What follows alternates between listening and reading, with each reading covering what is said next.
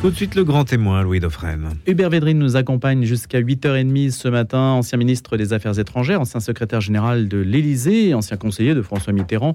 Il est déjà venu sur notre antenne à plusieurs reprises. Il est consultant international depuis 20 ans. Bonjour Hubert Védrine. Bonjour. Ma première question justement, c'est depuis 20 ans, puisque je crois que c'est depuis 2003 en fait que vous êtes euh, en quelque sorte en, activité solo de conseil. Est-ce que un homme libre. Un homme libre. Voilà. Quel bilan tirez-vous de ces 20 années avant d'aborder les questions internationales que l'on va traiter avec vous oh C'est la période dans laquelle euh, les Occidentaux ont perdu progressivement le monopole de la puissance. C'est ça l'élément frappant. L'élément frappant dans le monde, c'est le, compte à rebours écologique. En réalité, c'est ça le vrai sujet. Bon, en dessous, dans la géopolitique, c'est la fin du monopole, ce que les Américains n'acceptent pas par esprit de puissance. Ils veulent rester numéro un, quoi qu'il arrive et ce que les Européens n'ont pas compris parce qu'ils ont énormément cru dans la communauté internationale qui n'existe pas en fait?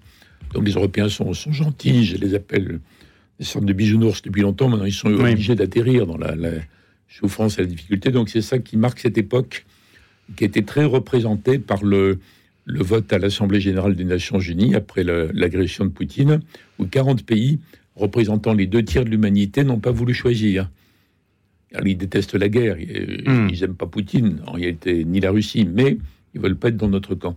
Donc il faut que nous, les Occidentaux, nous, les Européens, même nous, les Français, qui sommes tellement euh, bavards et chimériques, euh, on devrait intégrer ces éléments pour euh, défendre notre civilisation, notre, nos sociétés européennes dans l'avenir, qui sont quand même les, les meilleures ou les moins mauvaises qu'on ait jamais vues. Il y a des victoires de la paix, éventuellement. Est-ce qu'il y a des conseils que vous avez donnés qui ont été suivis? Non, mais je ne suis pas de conseil au gouvernement. Hein. Non, mais des analyses des, à travers les livres, les discours, est-ce que vous estimez que vous avez été suivi par moment? Attendez, euh, on a tous l'actualité en tête, une actualité abominable. Moi, je suis révolté, en dehors du fait que je suis écœuré, épouvanté par les, ce qui s'est passé qui est atroce et ce qui va suivre qui sera atroce aussi. C'est que tous les gens qui ont œuvré pour un État palestinien pendant des décennies, qui ont été contrecarrés par des cinglés fanatiques en Israël et chez les Palestiniens, sans arrêt. Il y a une équivalence entre les deux? Non, il n'y a pas des questions pièges, c'est idiot. euh, le, en tout cas, il y a eu des gens de part et d'autre. Il y a eu à un certain moment, quand le processus de paix devenait crédible, à un certain moment, il y a eu des fanatiques palestiniens pour mettre des bombes dans des autobus en Israël. Et quand Yitzhak Rabin, le plus remarquable des grands hommes israéliens de la période contemporaine, avançait vraiment, il était assassiné par un fanatique juif, béni par certains rabbins, ce que Netanyahou n'a jamais condamné. Rabin qui disait qu'il avait un, courage dingue et une intelligence remarquable, l'homme qui avait combattu les Palestiniens dans les intifadas. À un moment donné, il a dit une chose remarquable qu'il faut toujours se remémorer. Il a dit Je combattrai le terrorisme comme s'il n'y avait pas de processus de paix. Et là, c'est pire que du terrorisme, c'est une vraie guerre, là. Et il ajoutait Mais je poursuivrai le processus de paix comme s'il n'y avait pas de terrorisme. Il a été tué pour ça. 96. C'est quand même effrayant. Alors, donc, tous les, moi, j'ai, je, suis très révolté parce que j'ai participé à tout ça et j'ai connu tous les, les, Israéliens, les Palestiniens, les Arabes, les autres, enfin ceux d'entre eux qui voulaient aller vers une solution, ce que les fanatiques de part et d'autre ne veulent pas. Et on, a fait une erreur collective monstrueuse de laisser cette prison à ciel ouvert qui est Gaza, comme disait euh, même Nicolas Sarkozy disait ça, entre les, les mains du Hamas, donc entre les mains de l'Iran qui avait cette occasion extraordinaire de l'utiliser pour euh, briser, pour stopper le processus de rapprochement entre les Arabes et Israël. Vous savez, les accords d'Abraham, mmh. en fait, qui faisaient l'impasse sur les Palestiniens, et que l'idée qui s'était répandue partout, qu'il n'y avait plus de problème palestinien, on s'en fiche. Donc c'était vraiment donner une bombe à retardement entre les mains de la, entre les mains des pires fanatiques. Maintenant, vous dites que l'Arabie Saoudite même va devoir s'occuper des Palestiniens, alors qu'elle les avait complètement oubliés. Bah, le projet des accords d'Abraham, c'était disons, en passant les Palestiniens par parts et profits. Donc je, pense que le Hamas a son propre agenda euh, fanatique, tout ce qu'on veut, mais l'Iran aussi, il voulait bloquer ça. C'est impossible parce que ce qui va se passer va entraîner une, vague de d'émotions, de colère, de, haine, de revanche dans les, peuples pas les gouvernements arabes, mais les peuples arabes. Et donc tous les gouvernements arabes qui ont des peuples, c'est pas le cas d'Abu Dhabi ou de Dubaï, les autres, ils vont être obligés de tenir compte de ça. Donc ça bloque le processus. Et tout ça, c'est révoltant. C'était l'objectif visé par l'Iran, c'était bloquer ce processus de normalisation. Oui, à mon avis. Tout ça, c'est ça qui est révoltant parce que. Est-ce que l'Arabie Saoudite, justement, pour exister, ne va pas continuer dans ce processus pour montrer en fait qu'elle avait fait un bon choix et qu'elle veut Non, bloquer l'initiative de l'Iran? Voilà. Elle Il est obligée de pas. mettre un, un terme à ce processus? Pas mettre un terme, mais le suspendre, en tout cas. Hmm. C'est impossible pour eux d'aller. Le processus était négocié par, par Blinken, par les Américains, parce qu'en réalité, Biden avait poursuivi la- les accords d'Abraham de Trump. Tout ça s'était fait euh, en escamotant les Palestiniens. On s'en fiche. Ils ont perdu. C'est plus un sujet. Perdre et profits. Il n'y avait personne pour s'occuper d'eux, pour les Non, il y a- représenter. Il y a eu, hein, pendant un certain temps, l'Europe entraînant les pieds sous Oui. l'impulsion de la France de Mitterrand et des autres.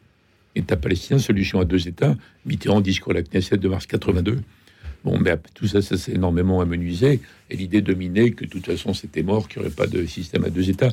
Il y a donc une responsabilité collective. Je ne mets pas sur le même plan, parce que la, euh, la- l'attaque du, du Hamas et ce qu'ils ont fait déjà, ce qu'ils vont faire, est monstrueux. monstrueux.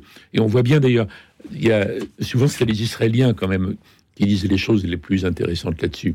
Hier dans le Figaro, il y avait une interview de Ami Ayalon, qui était le patron des services secrets, le Shin Bet. Donc c'est une très grande figure du camp de la paix, euh, qui n'existe plus le paix.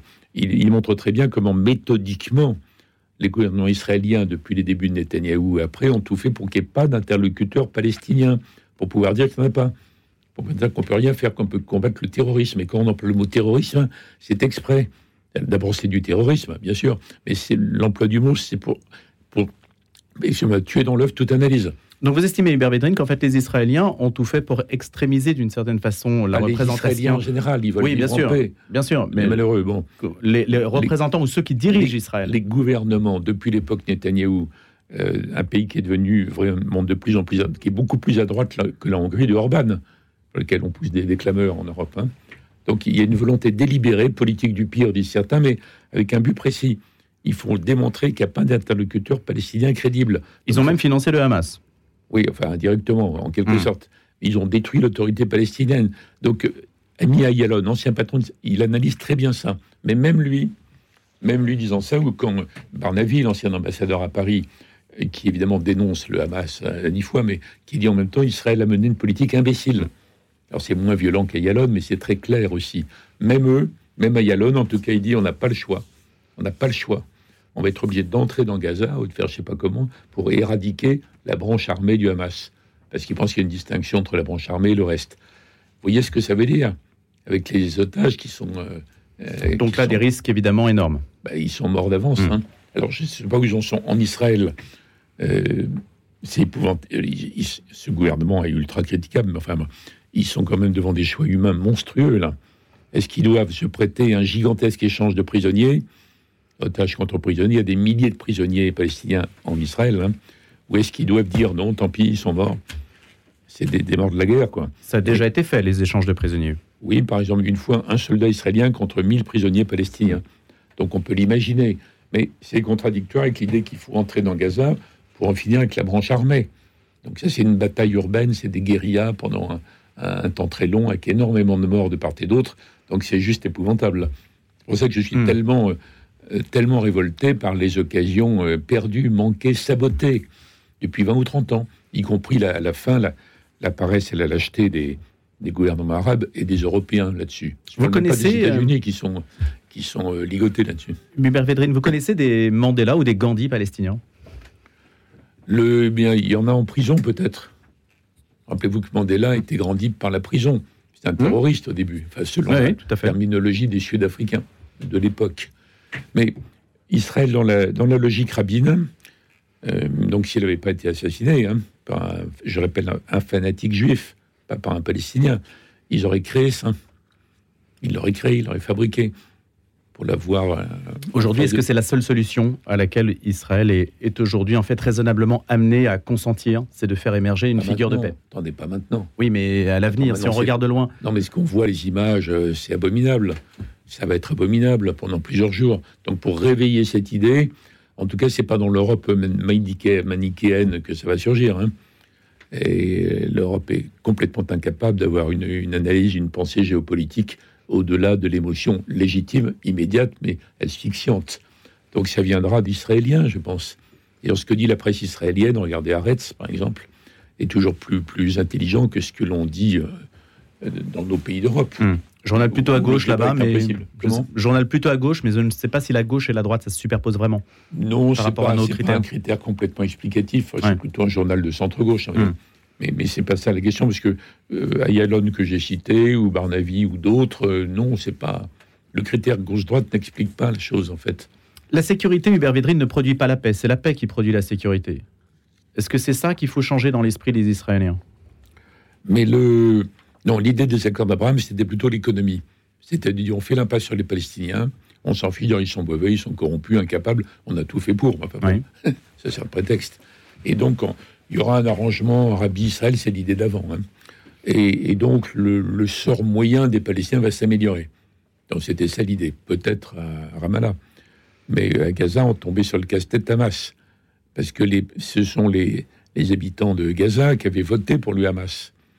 Alors, si vous vivez à, à Gaza, c'est monstrueux de vivre à Gaza, c'est normal qu'on vote pour un extrémiste. On vote pas pour un centriste hein, quand on est à Gaza. Oui, mais on Donc- va vous dire qu'il y a un déluge d'argent qui arrive sur Gaza tous les jours via des ONG, en- européennes en particulier.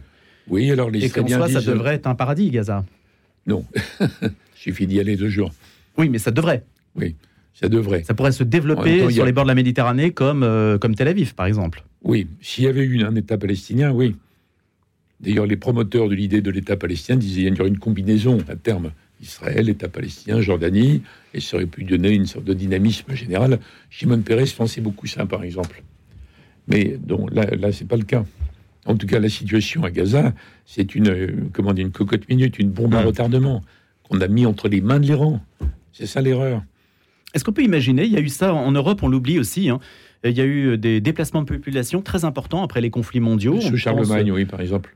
Oui, mais même beaucoup plus récemment, après la Première Guerre mondiale, entre, euh, par exemple, euh, les Balkans et l'Italie, il y a eu des échanges des centaines de milliers de personnes qui ont changé, qui sont passées, par exemple, de la, euh, oui, des Balkans à l'I- à l'Italie. Il y a eu des, des déplacements de population très importants. Est-ce qu'on peut imaginer, sur un territoire aussi petit que celui de la Terre Sainte, est-ce qu'on peut imaginer que un déplacement de population de Gaza, je ne sais pas, vers la Jordanie, par exemple, résoudrait une partie du problème? Ou est-ce que vous excluez complètement cette hypothèse?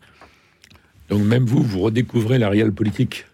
Bah, écoutez, je ne sais pas. je- J'essaie de mettre les choses sur la table avec vous. Ce qui s'est passé à la fin de la Deuxième Guerre mondiale n'a rien à voir avec les, entre guillemets, les valeurs qui sont les vôtres, vous savez, en un seul mot, qui est devenu le- le- une sorte de jargon euh, moderne. Ça n'a rien à voir.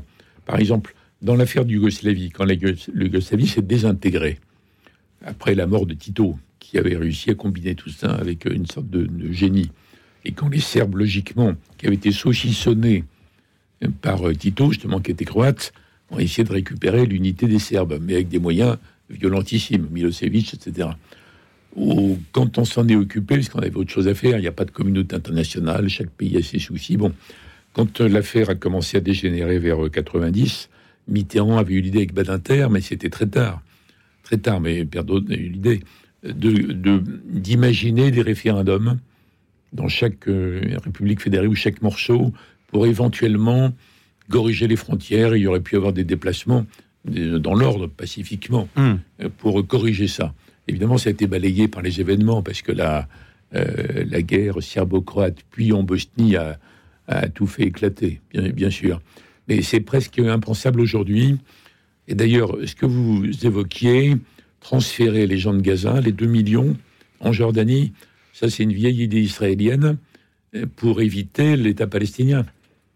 Il y a certains radicaux pro-israéliens, euh, j'en ai entendu il y a pas longtemps d'ailleurs, qui en, ils auraient mieux fait d'expulser tous les Palestiniens. Oui, alors, C'est et, 48 et puis, euh, ou après 67. Hum. En tout cas, il y a longtemps. En tout cas il y a longtemps, épuration ethnique en gros, mais il y aurait deux États antagonistes, il y aurait Israël et Jordanie, donc l'État palestinien, qui à la longue aurait conclu une sorte de paix de coexistence.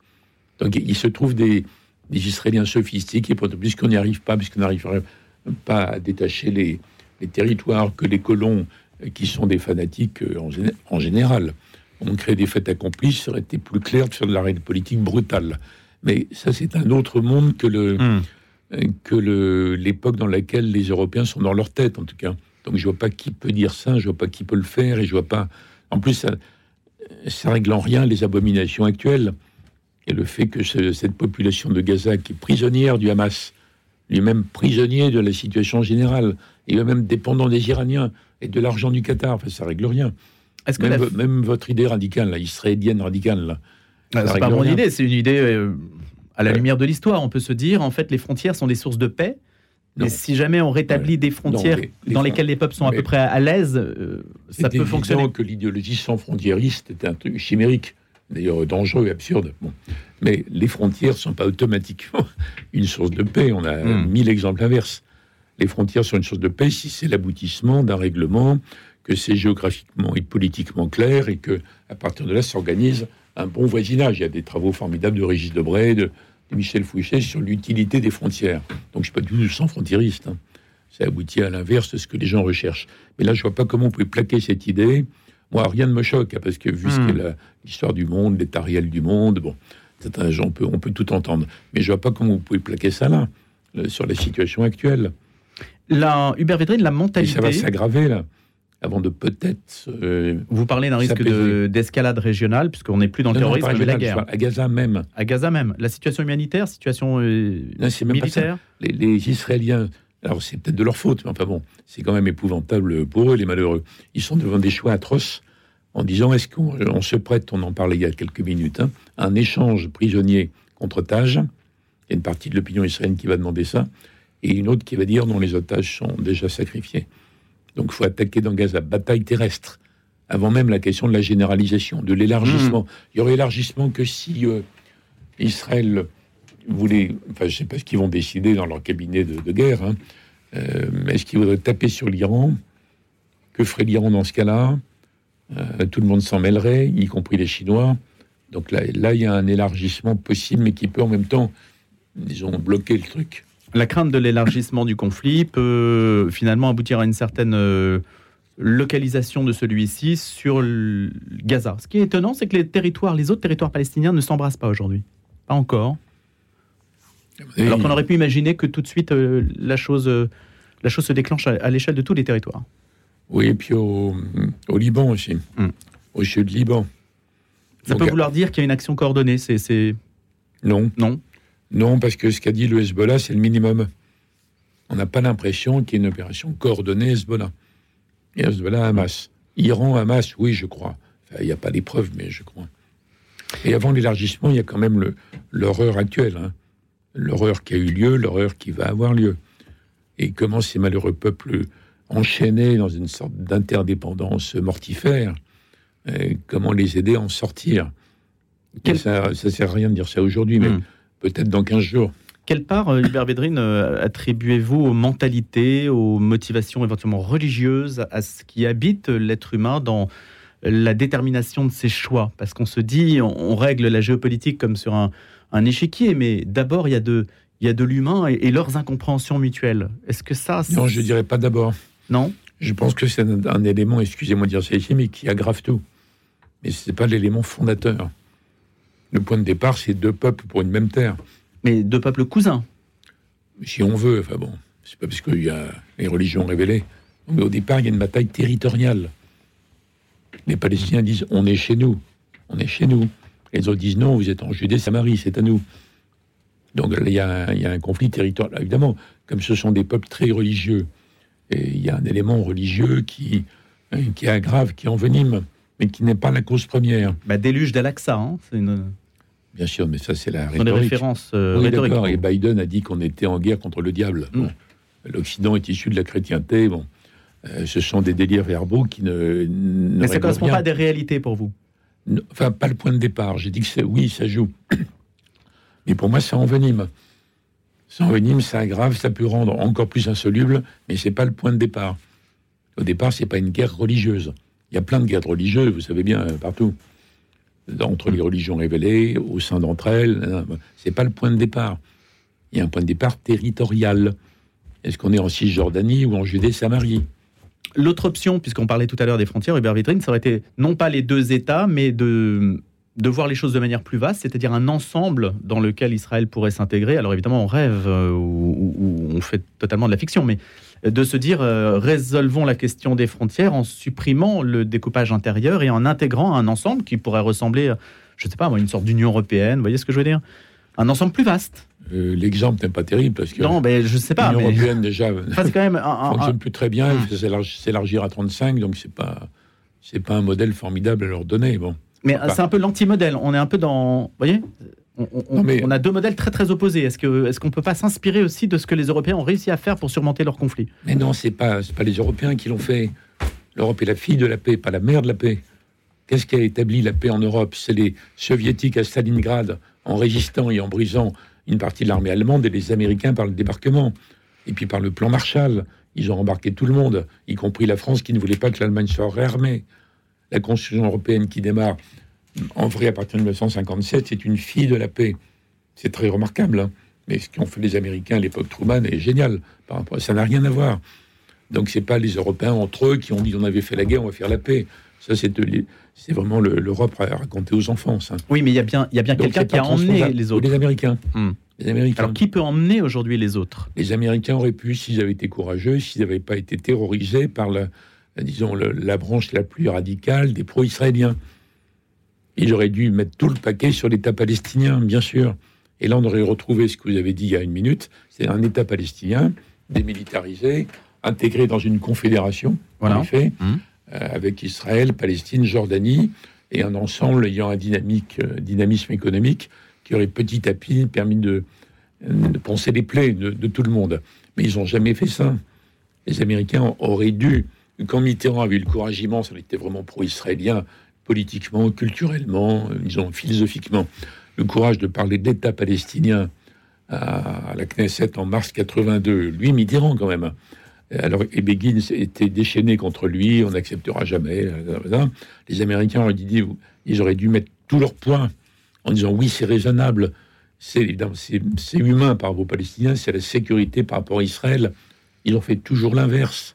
La seule équipe palestinienne, la seule équipe américaine qui aurait pu comprendre ça, c'était Nixon, Kissinger, mais avant, qui n'était pas là à ce moment-là. C'était George Bush père et Baker, qui lui n'était pas intimidé par les nationalistes israéliens. Bon, mais ça n'a pas eu lieu en fait, ça n'a pas fonctionné. Donc il y a une défaillance américaine gigantesque. Et le retour de Trump, si jamais il revient au pouvoir? Alors lui, c'est un. Alors on ne sait pas très bien ce qu'il pense en vrai. Il s'est comporté comme un, un pro-israélien, c'est-à-dire un pro-nationaliste israélien, un pro-Netanyahou euh, total décision de transfert de mhm. l'ambassade, des choses comme ça. Et c'est lui qui a lancé les fameux accords d'Abraham, poursuivis par Biden, qui étaient fondés sur, euh, c'est séduisant pour les gouvernements arabes, un arrangement général, mais en oubliant les Palestiniens. Donc sans doute il reviendrait à ça, et il emploierait euh, la théorie, la rhétorique contre le terrorisme, j'imagine. Enfin, j'en sais rien. Trump est en réalité imprévisible. Un point d'interrogation. Dernière euh, réflexion, quand Vladimir Zelensky dit euh, Vladimir Poutine veut déstabiliser le monde entier et peut-être derrière euh, non, bien sûr que non. cette action, c'est ce qu'il a dit hein, non, mais sur les médias français. Je comprends que Zelensky, qui redoute énormément le retour de Trump et qui donc va prendre des initiatives variées avant, je comprends qu'il dise ça, mais ça n'a aucun, c'est pas vrai. La, la Russie va peut-être essayer de tirer les marrons du feu, ça c'est possible maintenant, mais ils n'ont joué aucun rôle dans le déclenchement. Hubert Védrine, vous restez avec nous. Les infos de 8 heures, on se retrouve juste après euh, pour notre prochaine demi-heure d'information avec d'autres sujets aussi dans l'actualité internationale.